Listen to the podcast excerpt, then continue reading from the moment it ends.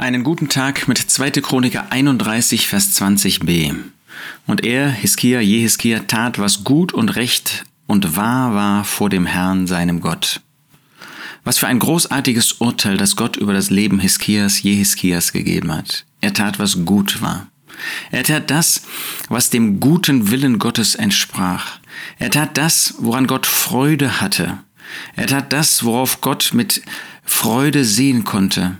Er tat das, was auch Gottes Werke sind. Gottes Werke sind immer gut. Wie wir in Römer 12 lesen, dass sein Wille gut ist, so ist das, was Jeskia tat, gut. Wollen wir uns fragen, was unser Leben heute ist, was unser Leben gestern war, was unser Leben in dieser Woche gewesen ist. Ist das gut? Könnte Gott das Urteil geben gut? Wir wollen keine Nabelschau betreiben, wir wollen nicht in uns selbst hineinschauen.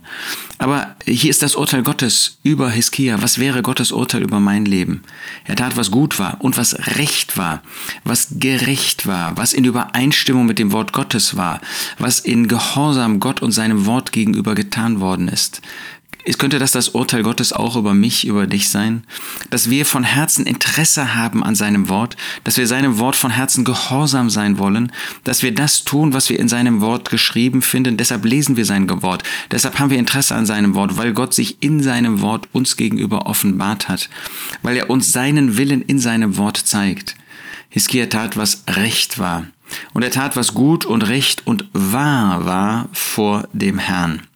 Was also ehrlich war, was in Übereinstimmung mit Gottes Gedanken war, was er gesagt hat, das hat er auch getan, was in seinem Herzen war, das hat er auch vollbracht.